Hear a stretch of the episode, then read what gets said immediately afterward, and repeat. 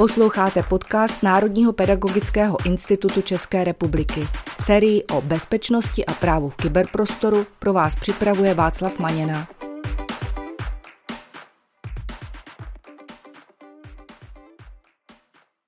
Vítám vás u dnešního dílu na téma Co nás čeká v roce 2022, který jsme pro vás připravili s Pavlem Matějčkem. Pavle, vítám tě. Zdravím tě Václavé a zdravím i vás, naši posluchači. Dobrý den. Dnešním dílem startujeme novou sérii podcastů, která navazuje na minulý rok, kdy jsme pro vás čtyřikrát za měsíc vysílali Kimcast. Kromě názvu ale přinášíme nějaké další novinky. Pavle, můžeš nám je stručně představit? Jedna z prvních novinek je určitě to, že nebudeme již vycházet čtyřikrát měsíčně, ale pouze třikrát.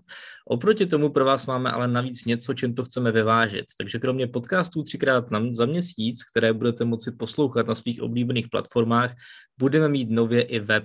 Budeme mít webovou stránku, na kterou se nemusíte nějak registrovat a najdete tam všechny materiály k podcastům, to znamená odkazy. Nějaké třeba zajímavosti eh, nebo aktuality z oblasti kybernetické bezpečnosti a jak to tak vypadá, tak se určitě budeme věnovat více i právu. Krom toho jsme se náš podcast rozhodli více zaměřit na běžné učitelky a učitele, aby nebyl jenom pro ajťáky a metodiky. Jinak se ale nic nemění a můžete nás poslouchat na svých oblíbených platformách. Protože začátek roku, tak eh, se možná hodí trošičku připomenout, co nás v tomto roce čeká a co nás tak trochu možná dohání z toho minulého roku. Zkrátka máme tady některé věci, které sice už měly třeba oficiálně být vyřešeny minulý rok nebo koncem roku, ale eh, realita je mnohdy ještě taková trochu jiná. První změna, kterou zaregistrovalo mnoho škol a která nás vlastně provází už od 1. ledna 2022, je změna v přístupu ke cookies. My už jsme se cookies eh, trošku věnovali eh, v našem posledním Kimcastu, ale Pavle, prosím, můžeš nám to trošičku připomenout? Ano, určitě je dobré se to připomenout, protože došlo k velké změně. Ta změna je vesměs vynucená zákonem, takže je potřeba ji dodržet, aby nedošlo k nějakým pochybením a nedej bože potom žalobám. A jedná se o to, že každá společnost, firma, kdokoliv, kdo provozuje webové stránky, už nějakou dobu musel informovat o tom, že používá cookies a jaké je používá a jak. A dříve to fungovalo takzvaně metodou opt-out, to znamená, že se automaticky předpokládalo, že s těmi cookies souhlasíte a automaticky se ty cookies přijímaly. Stačilo de facto jenom uživatel upozornit, že se nějaké cookies sbírají a to bylo všechno. Teď se to ale legislativně mění a od nového roku je to tak, že se zavádí takzvaná metoda opt-in, kterou jsme detailněji probírali právě v minulém Kimcastu. A ta metoda opt-in znamená, že se automaticky předpokládá, že uživatel nechce přijímat žádné cookies. Ty cookies by se daly rozdělit asi na tři typy, takové základní, řekněme funkční cookies, které potřebuje ta webová stránka, aby vůbec mohla fungovat, aby si třeba pamatovala, že jste se přihlásili a tak podobně. A pak na analytické a marketingové. A v základním nastavení by ty analytické a marketingové měly být vypnuté a vy byste se jako uživatel potom měli povolit. Eh, je potřeba každému uživateli vašich webových stránek naservírovat takzvanou lištu cookies, kde se bude moct tohle nastavení odbavit a mít tam někde na webu i odkaz na nějaké další nastavení, kde to bude moct po čase třeba změnit. Já bych tě v tomhle trochu doplnil. Důležitá věc je, že ten web musí být použitelný, i když tu lištu cookies člověk třeba zavře, nebo zkrátka, když vůbec nesouhlasí s těmi cookies. Tohle si, eh, bych řekl, hodně takových soukromých subjektů vysvětluje po svém, ale eh, zase bych na druhou stranu řekl, že co jsem se koukal, tak hodně škol, které už implementovali tuhle tu lištu, o které právě si říkal, tak eh, k tomu přistoupili velice zodpovědně a mají to přesně podle pravidel tak, jak to má být ale na tohle se často zapomíná. Takže i když tu lištu zavřeme a řekneme, že s tím prostě nechceme nic mít, tak ten web musí být použitelný. Eh, určitě je dobře, že se tím školy zabývají, nicméně já jsem narazil na několik webových stránek škol, které vlastně ani neměly tu notifikační lištu, to znamená už ten starý prvek, který bylo potřeba vůbec ty uživatele notifikovat, že nějaké cookies ta eh, stránka používá. A když jsem se koukal do zdrojového kódu, tak bylo vidět, že sbírají data pomocí Google Analytics a dalších služeb, o kterých je možná ani nenapadlo, že pokud tam mají službu třetí strany, že by to upozornění měli vlastně ukazovat. Jakou ty s tím máš třeba zkušenost, Václav, s těma aplikacemi a metrikama třetích stran, které se sbírají ale na tvé stránce? Vlastně úplně stejnou. S tím, že je tam takový jeden nešvar, který se velice často také objevuje a my už jsme o tom mluvili v tom Kimcastu tenkrát. Jde o to, že ty školy si to často ani neuvědomují, že zkrátka jedna věc je úvodní stránka té školy, kterou si můžeme i třeba oskenovat nějakým skenerem. Zase odkaz je v popisu našeho podcastu. Ale co ty ostatní stránky? Takže když tam třeba člověk přijde z Google a přijde na nějakou stránku, já nevím, novinek nebo nějakou třeba fotogalerii, nebo kolikrát i třeba na nějakou stránku s kontaktem, kde je zase třeba vložená nějaká Google mapa, tak tyhle stránky právě pomocí toho vloženého obsahu sbírají cookies. A ta škola si to neuvědomí. Proto já bych opravdu doporučil oskenovat si více stránek, nejenom tu úvodní, a mít to ošetřené nějakým pluginem, který ti hlídá celý ten web, aby se nestalo, že třeba ty na jedné stránce to nějak zakážeš, ale když tam ten návštěvník přijde z nějaké jiné stránky, takže se to vlastně jako ignoruje. Takže eh, na tohle bych určitě doporučil dát si pozor. No a můžu potvrdit tvoji zkušenost. Některé školy na tom ještě vůbec nezačaly pracovat a cookies sbírají a docela dost případů, a to tedy nejen škol, ale i různých e-shopů jsem eh, viděl, že zkrátka tam mají jenom takovou tu notifikaci, že tím, že kliknete tady na to, tak jakoby jste s tím srozuměný a můžete pracovat dál. Zkrátka je to v tom starém režimu. My vám ty odkazy na ty pluginy, o kterých Václav mluvil, dáme zase do popisu tady toho videa, respektive na tu novou webovou stránku a budeme moc rádi, když ji navštívíte a inspirujete se. Eh, já sám musím trošku pohrozit, protože nedávno na eh, i rozhlasu, což je web Českého rozhlasu, byl zveřejněn i článek, že některá ministerstva a jiné vlastně jakoby státní instituce tuhle tu politiku nezavedly, i když by člověk očekával, že vlastně stát se tyhle věci pohlídá, tak bohužel a padly tam klasické výmluvy, jakože čekají na nové webové stránky a tak dále, ale je nám všem asi jasné, že buď o tom vůbec nevěděli, nebo to nepovažovali za nutné. Takže dejte si na to pozor, asi se nechcete objevit v nějakém podobném článku. Další změna, která na nás více dopadne 1. července 2022, se týká zabezpečení e-mailů. To je pravda, správci budou muset nastavit, aby všechny odesílané i přijímané e-maily podporovaly šifrování a byly přenášené především přes šifrovaný kanál. Eh, jedná se o vlastně doporučení nebo spíš nařízení Národního úřadu pro kybernetickou bezpečnost, na kterém najdete i metodiku a návody, co a jak nastavit. Nicméně eh, souvisí s tím asi spousta práce a spousta systémů, hlavně starších, třeba nepočítá s tím, že by přijímali zprávy v šifrované podobě, takže bude potřeba je upravit. Takže určitě na to myslete dostatečně dopředu, protože eh, právě zmiňovaném červenci si myslím, že už je docela pozdě něco podobného řešit. Je pravda, že si kolikrát ani neuvědomujeme, kolik máme třeba v síti zařízení, eh, které to nepodporují. Napadají mě různé třeba starší multifunkční kopírky a takovéhle zařízení, kde to opravdu může být problém. Hmm. Já bych se možná bali nějakých docházkových systémů a podobných věcí, jako jsou jídelní systémy a tak dále, které jsou starší a šifrování ještě neřeší, s čím se taky občas potkáváme. Takže i tam bude dobré si tohle pohlídat a berte to tak, že aspoň zvednete tu bezpečnost na vyšší úroveň. Další změny se týkají datových schránek. Tam obecně se pořád něco děje, trošku se to třeba odkládá, ale je veliký tlak na to, aby se datové schránky začaly více používat, eh, a to nejen tedy u právnických, ale i u fyzických osob. Tak o co tam prosím tě jde? Tak přijde novinka, kdy vlastně během roku 2022 uh, eh, bude docházet postupně ke změně. To znamená, že všechny fyzické i právnické osoby budou mít zapnuté zasílání datových zpráv a pouze ty fyzické osoby si ho budou moct deaktivovat. To znamená, že pokud jste právnická osoba, musíte ji používat chtě nechtě, jako fyzická se to budete moci ještě vypnout. Nicméně od 1. ledna 2023, když už ta změna by měla být dokončená, tak to budou mít zapnuté i všechny fyzické osoby. To znamená, že nově ze zákona budou mít povinně zřízenou datovou schránku a budou ji muset využívat. Takže to je asi věc, která vás čeká a kterou bude dobré si pohlídat a bude se s tím pojit asi i samostatné téma tohoto podcastu, kde budeme řešit zabezpečení a delegaci práv a další věci. Často je to tak, že ta datová schránka se v mnoha školách bere jako něco, co je povinné, ale už jsem párkrát taky viděl, že třeba přihlašovací údaje k té datové schránce sdílí více lidí. Tak eh, určitě je potřeba, aby se to delegovalo, aby případě, že tedy do té datové schránky má přistupovat více lidí, tak aby se využili mechanismy té datové schránky a ne, že jedny přihlašovací údaje sdílí pět lidí. Dá se předpokládat, že provoz těch datových schránek jako ovlivní školy, že více, těch, více té korespondence budou dostávat i pomocí datových schránek a na tohoto delegování eh, je potřeba opravdu se zaměřit. S tím souvisí eh, další změna, která je sice na první pohled taková jako vzdálená, vlastně eh, se nás týká až v roce 2024, kdy do konce roku by měly školy nebo budou muset školy implementovat spisovou službu.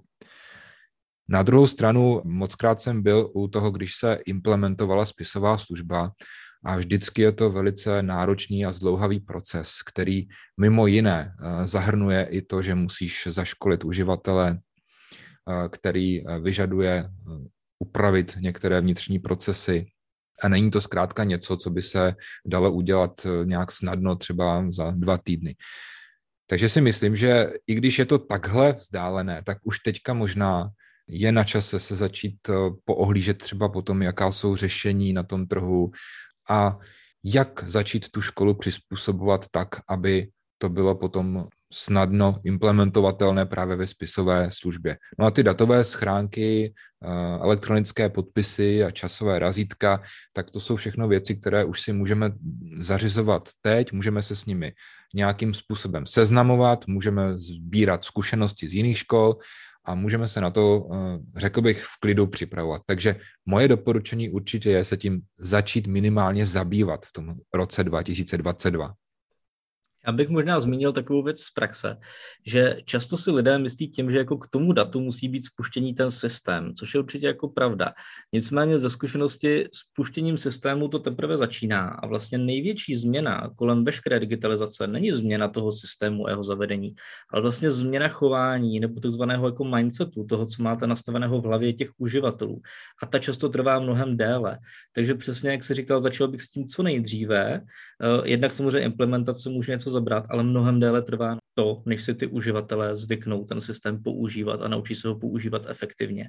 Takže z toho důvodu bych jako apeloval na to, aby se všechny tyhle změny začaly probíhat jako co nejdříve. Další téma taky patří k těm, které už měly být vlastně vyřešené, ale úplně třeba nejsou. A to je whistleblowing. Prosím tě, co to je whistleblowing? Tak whistleblowing, bohužel myslím, že většina lidí si bude myslet, že to je něco jako práskač, ale není to tak úplně, eh, respektive Češi mají bohužel asi jako ne přesně dobrý slovník na to, aby tohle to prostě vystihli, ale ten termín znamená jako někoho, kdo vlastně upozorní na nějaký problém, ale upozorní na něj anonymně. Bohužel řekl bych, že v naší zemi má tohle anonymní upozorňování z dřívějších dob dosti velké stigma. Takže tady v tom případě ten whistleblowing, konkrétně v zahraničí, eh, je vnímaný tak, že se jedná vlastně o upozornění, řekněme, pozitivního rázu na nějaký problém, který ale není možné říci veřejně. Takže třeba například bych typl něco jako ozna, oznamování šikany nebo něčeho podobného, kde se vlastně bojíte ukázat tu svou identitu, ale z nějakého jako regulérního důvodu. A právě, aby se tomu oznamovateli nic nestalo, tak eh, je potřeba na to mít nějakou směrnici, která vlastně eh, určuje přesně, eh, jakým způsobem se k takovémuhle oznámení a k tomu oznamovateli zachovat.